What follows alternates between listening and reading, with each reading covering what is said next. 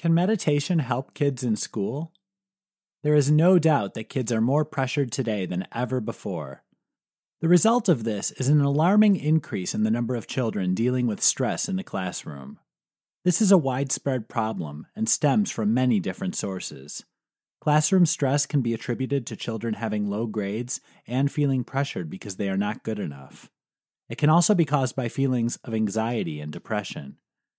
Then there is the issue of bullying and violence in schools.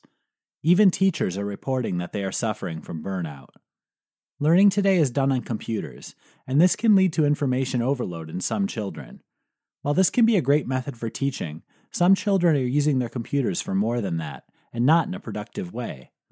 All of these technological advances are great for students and teachers.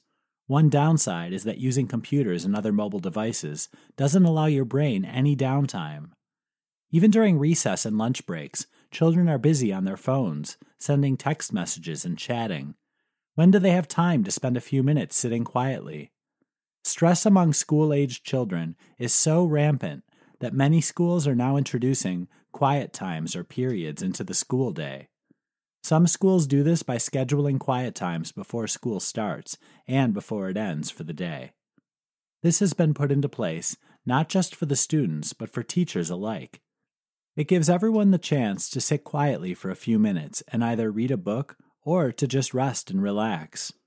In the United States, a committee was established in 2005 for stress free schools this was done in conjunction with the David Lynch Foundation for Consciousness Based Education and for World Peace. This program reflects the benefits of using quiet time and meditation in schools today. By teaching children at a young age how to handle their stress, it is hoped that by adulthood they will have a good grip on dealing with this potential killer. As well as including some form of meditation into the lives of your children, you also want to give them more time to play and just be kids. It seems as though kids are being pressured into growing up and becoming mature at a much faster rate. This may not be done intentionally. Busy parents are just reflecting their lifestyle and habits onto their children, often without even knowing it.